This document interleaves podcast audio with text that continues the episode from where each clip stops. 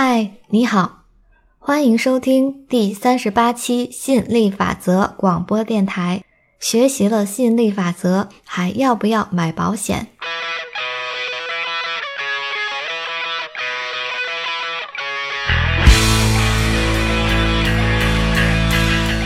你是否担心买保险没出事，岂不是白花钱？不买保险，万一出事了怎么办？你是否担心自己学了吸引力法则，却引来意外大灾大病怎么办？你是否怀疑懂了吸引力法则，怎么自己还是老样子没有改变？为什么说买保险不取决于你是否学过吸引力法则，而是你自身能量调和到什么程度？为什么说你对自己了解的越多，越能够做出适合自己的选择？为什么说学习了吸引力法则不表示你能预知未来？有些人认为学了吸引力法则的人就应该怎样，其实这是一种误解。最近在玩家班语音课上，一位同学问到了子宇老师是否要买保险的问题，现在就让我们一起来听听这段录音吧。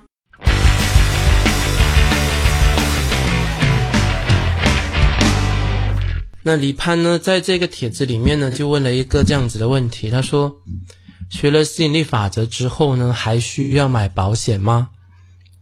这个问题呢，是以前到现在呢，都陆续有人问过我。那亚伯拉罕呢，也有人问过他好几次哈。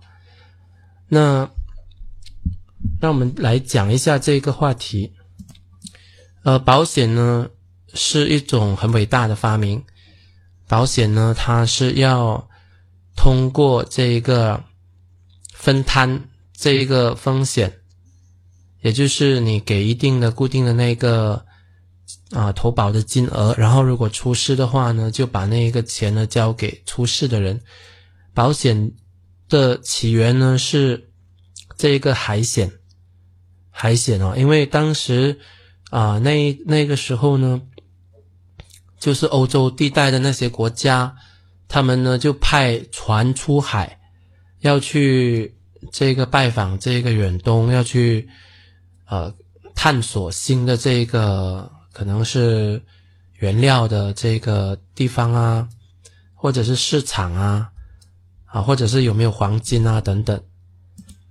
那因为当时呢航海图的不完备，加上航海技术的不成熟，所以呢就会制造一种问题，就是说出海的呢多，然后回来的呢少，所以呢出海的那个风险呢是非常大的。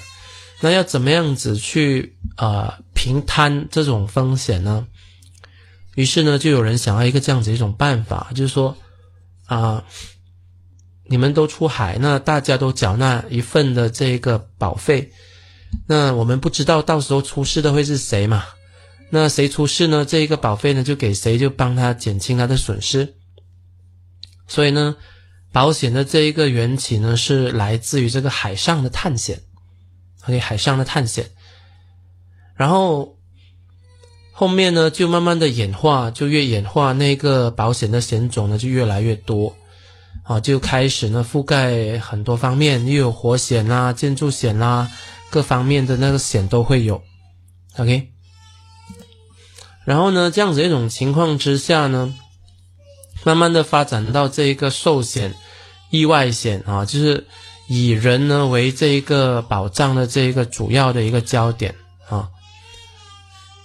我的邻居的孩子在哭。然后呢这样子一种情况之下呢，保险它就成了一种减轻我们生活的一种风险的一种工具。比如说如果有时候如果你买的是这一个住院险，你因为一些事情你不得不住院的话呢，那他就会赔你，然后呢就能够减轻你的这一个负担。 OK， 好，那回到我们以人来作为投保对象来讲到底呢我们需不需要学了吸引力法则之后呢再来买？坦白说，这没有一个确切的答案。怎么说呢？因为你即便你学会了吸引力法则都好，你知道吸引力法则怎么运作是一回事，但是你能不能够确保说任何时候你的那个能量都是处在一种高度稳定的一种状态呢？你能不能够确定呢？可能我们都不太能够确定，对吧？所以这很大的程度呢，不是取决于说你有没有学过吸引力法则，而是取决于说你自身的那个能量，你觉得你自己调到什么样的一个程度，你觉得你自己调一个什么样的程度，你对你自己了解的越多，你就越有可能做出一些比较适合你自己的一些选择。比如说我不太会买这个意外险，因为我觉得我的磁场应该不太会吸引那种意外。但是呢，如果我去旅行的话，你问我说会不会买旅游险呢？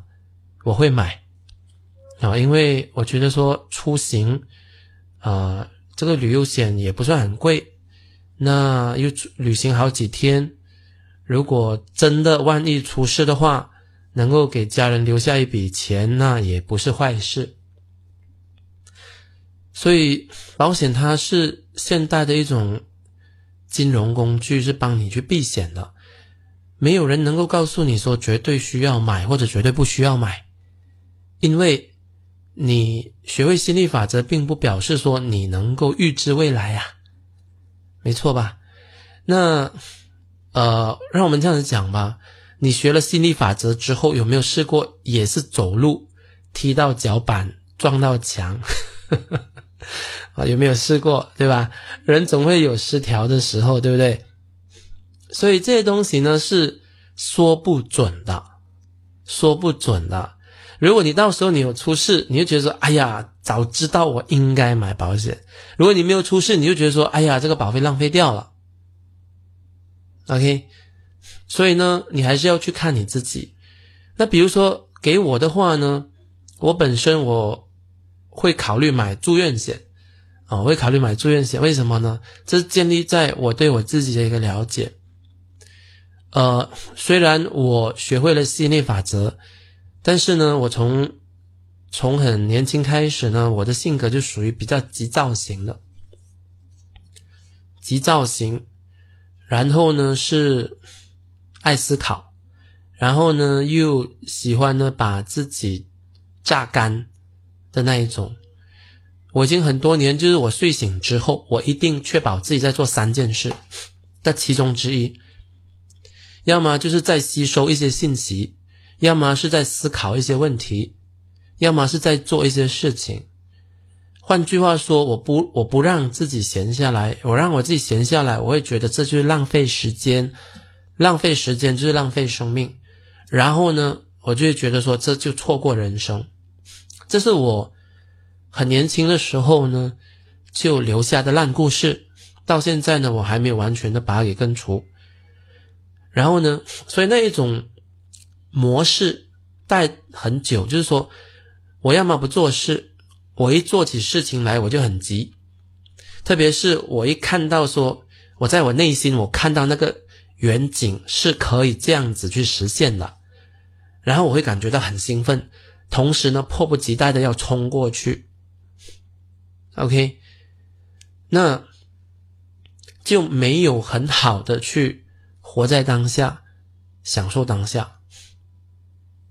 这样子一个结果呢，就是说你如果不断的思考，不断的有东西在想，然后你的整个能量是不稳定的，因为你不断的想一些东西，然后那些东西又不是你越想越爽，而是有时候你想了你会觉得很紧张，你想了你会很着急。每当你紧张跟着急的时候，你一定会分泌肾上腺素嘛。肾上腺素以前我们在洪荒时代的时候碰到危险，我们会分泌肾上腺素，然后我们就会拔脚就跑。 OK， 就说你那一些分泌出来的这种肾上腺素，它必须转化成一种体力上的一种消耗。那如果说你不消耗掉它的话，它积累在你的身体，它其实久了它变成一种毒素的。OK， 那时间拉长之后呢，它就会慢慢的在侵蚀你的健康。OK， 所以我自己本身现在虽然没有大问题，但是呢有小毛病，就属于亚健康状态的那一种。好，然后呢我开始重视这个东西，但是呢又因为它还没有到死到临头的这种地步，所以呢有时候会去正视就重视休息，有时候呢又会往前冲，明白吗？就是说你会在这两种态度之间去切换，有时候你会提醒自己放慢下来，活在当下，有时候呢你还是会调回你以前的那一种惯性动能，就忍不住要往前冲，然后停不下来。所以人们对学了吸引力法则这个东西，他有时候他会有一种误解，特别是当一个人他会问说老师，当你都学过吸引力法则了，为什么你还会这样那样？你学过吸引力法则是你知道宇宙是怎么运作的，你有这个知识 OK， 这是一回事，但是你以前遗留下来的那种烂故事烂模式，它是有惯性动能的，你是不是真的很认真的回头去清理你的来时路呢？我自己本身以前我跟大家讲过，我小时候我父母带我出行的时候，常常都会有意无意的灌输我不要到处跑啊，等下会迷失啊，被人家抓去啊。然后呢出门旅行之前呢，我母亲呢总会好像她会有很多那种顾虑跟担忧，就带一堆的药啊，这个人有没有带，有没有带到万一到时候吃喝拉撒出问题怎么办啊等等。他是在我还很小的时候就那种负面的渗透，然后他就变成了我一种内心中一种莫名的一种恐惧跟不安，而这一个害怕出行的这个模式啊，到维持了整30多年之后，总算在今年破除了。因为我也嚷嚷了我要破除这个模式，也嚷嚷了好几年，但是为什么今年才破除呢？有时候人是这样子的，就是说你说你想要改变，但是你可能你有其他的东西占据你的注意力，换句话说你的第一优先性未必是给这个东西的，同意吗？你想改的可能不止一样东西啊，你想改的可能有5、6样东西啊，然后除了你想要改掉你不要的东西以外，在当下也会有很多的东西是吸引着你想要去追求的，对吧？所以人在同一个时间会有很多东西是你不想要的你要改掉，跟会有很多东西是你想要的你要去追求的，这些每样东西都是占据你的注意力的，同意吗？然后其实你是不断的在这些东西当中你要重新的去排序你的第一优先性是什么。比如说我有讲过，我去年澳洲旅行的时候，我因为能量对撞，就是说因为我出门之前，我当时我还是很恐惧，一大堆的忧虑，结果出门之前我又发烧，然后呢我的右腿的膝盖呢又肿了起来，去到澳洲之后呢那个脚呢肿到很大很痛，寸步难行，走每一步都痛的那一种。我记得我在当时下了一个决心，我在澳洲的时候下了一个决心，这一关我挺过去我还活着的话，回来我一定要认真看待我的健康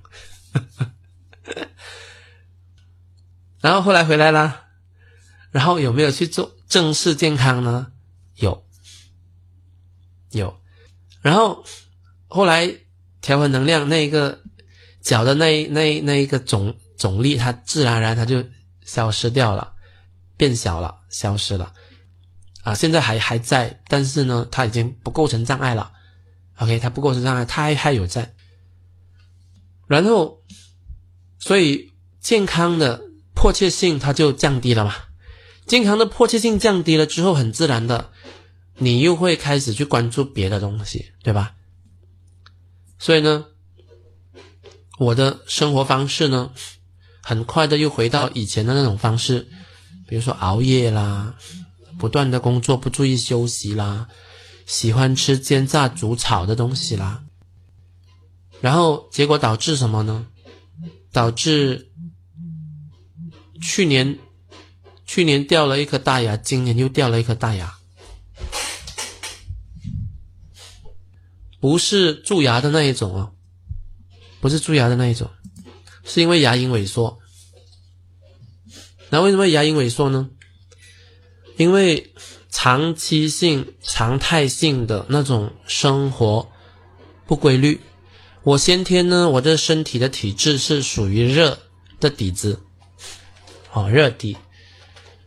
我以前算紫微斗数，我算那个八字的时候都有看到说我的身体是热底的。坦白说算命怎么能够把这种东西算出来我也不了解，所以我是相信算命的。我是相信算命的，只是我的相信跟一般人的相信不是同一种相信而已。我相信算命是有一定的道理的，他算到我体质是属于燥热型的。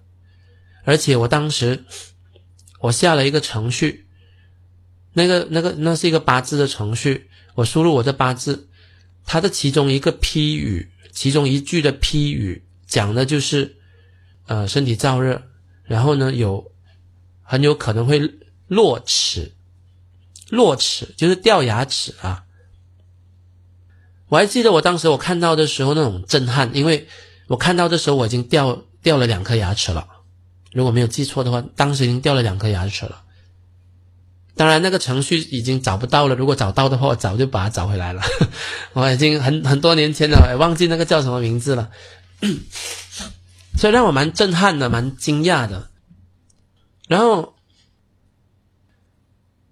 所以人呢同一个时间呢是有很多的注意的可选项的，对吧？注意力的可选项。就是你可以注意这一个，你也可以注意那一个，你有好多东西是可以去注意的，所以你未必会把那个东西放在你的第一优先性哦。很多东西你知道是知道，但你并不一定会把它放在第一优先性哦。比如说你平时不运动，老师跟你说你记得要运动啊，不要整天坐在电脑前面，你可能会说哦好，你可能你嘴巴你会答应，但是呢你到时候你还是整天坐在电脑前面，没错吧？你知道运动是好的呀，你知道运动是应该的呀，但你就不运动啊。你看到吗？这就是人性，这就是人性。所以呢你懂得吸引力法则也不意味着你就能够克服你的人性跟你的惯性，没错吧？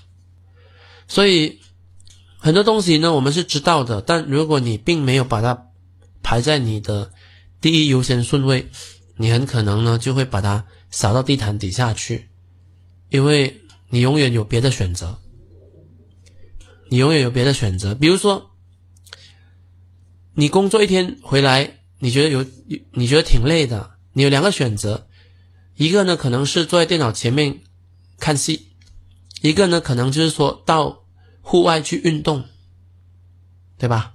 你有两个可选项，哪一个你会选呢？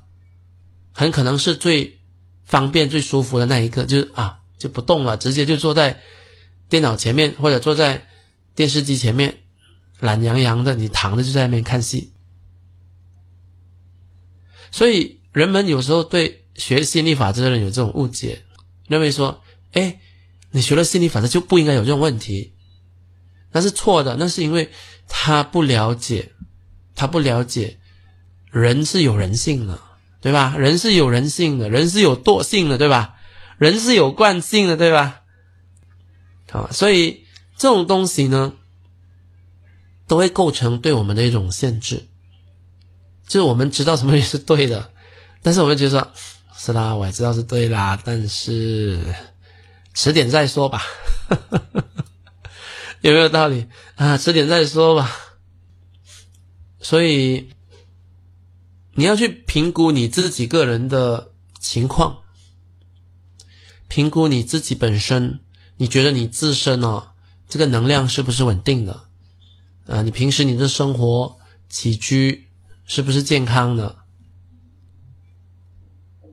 然后呢，你评估你自己的财务状况，因为你的情况不一样，你的考量是不一样的比如说如果你现在手头宽裕，你花得起，可能你不介意会买一份保单对吗？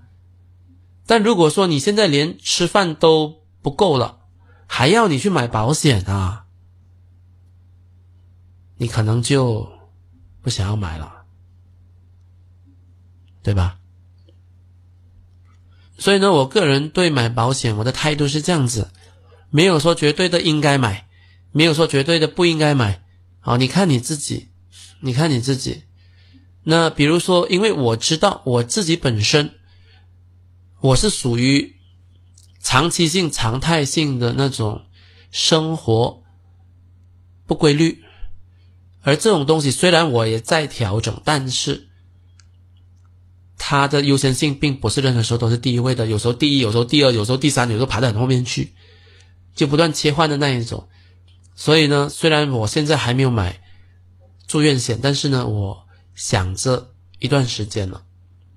而且可能大家也有我这样的一种想法，就是多少都有点想要向老天占便宜的想法，就是说当我感觉到我可能会出事之前我才来买。这一个呢，你的直觉是准还是不准呢？不知道。好，不知道。但是呢，你要知道你现在做什么。所以比如说给我的话我已经酝酿说要买住院险一段时间了，但是呢还没有到那种感觉很强烈说我现在就要买的地步。OK， 保险这个东西呢，你出事就很值得，你没有出事就不值得。问题是你不知道你会不会出事，你不知道你出事出的会有多严重，你不知道什么时候会出事。所以基本上保险公司就跟你玩的就是一种人生的博弈嘛，就说到底你会不会发生这种事情呢？在保险公司的角度，具体是谁出事不重要，它算的是一个整体的概率。整体比如说有 2%、3% 的人出事，他赔出去他还是有赚，这个生意就能够做。具体赔给谁他不重视也不关心，对他来讲没有分别，但对你来讲分别是蛮大的。如果你出事了你没有买，对吧？那你就麻烦了。如果说你出事了你有买那就庆幸了。如果你买了很久都不出事，你钱不够用的时候呢，你肯定会那边碎碎念，对吧？所以呢，这是没有一定的，买或者不买，各安天命吧各安天命吧。对啊，我的观点跟亚伯拉罕是一致的他也不会跟你说肯定买或者不买怎么能够把话说绝了呢？把话说绝了，全部人都涌去买保险，这难道就是对的吗？然后活到你人生最后一天，你发现到你这辈子呢安然无虞，但是花了好多钱在那边保险那边，有些保险呢是还可以拿回部分钱，有些是拿不回的，对吧？你临死前的那一天，可能你就在那边骂，哼，至于老师误导我，让我浪费了那么多钱，对吧？有些人死了呢，还从棺材爬出来骂，至于老师误导我，害我花了那么多钱，对吧？那个东西说不准的，谁能知道呢？你学了心理法则，你的功力怎么样呢？你自己确定吗？对吧？你可能你自己都不确定。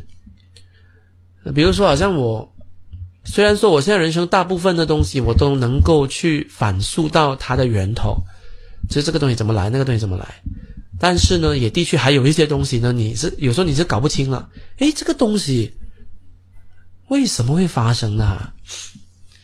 你回头反溯想来想去想来想去，你就是想不到哦，对吧？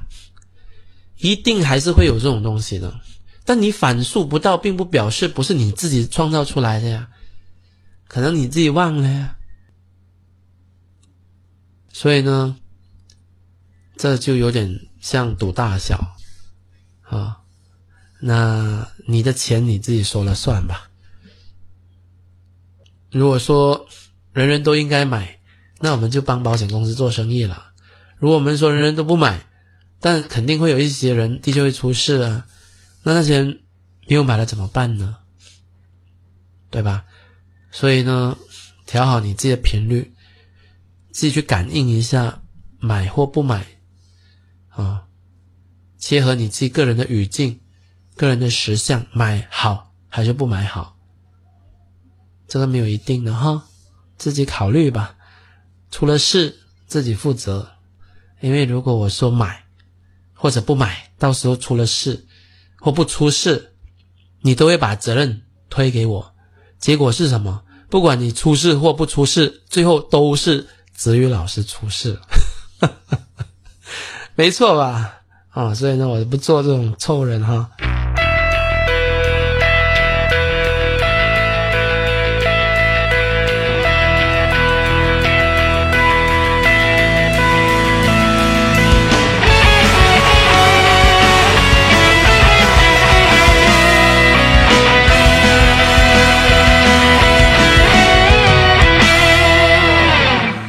听了子宇老师的这段精彩解答，你是否对吸引力法则有了全新的认知呢？你有什么感想想分享，或者你有什么疑问吗？欢迎在播客底下给子宇老师留言。如果你想进一步学习吸引力法则，接触子宇老师，欢迎申请加入子宇老师的电台粉丝群。如果你想加子宇老师的微信，通关口令是来自喜马拉雅的紫菜。子宇老师的个人微信号是子宇老师的中文全拼。好啦，本期播客就到这里，我们下期再见。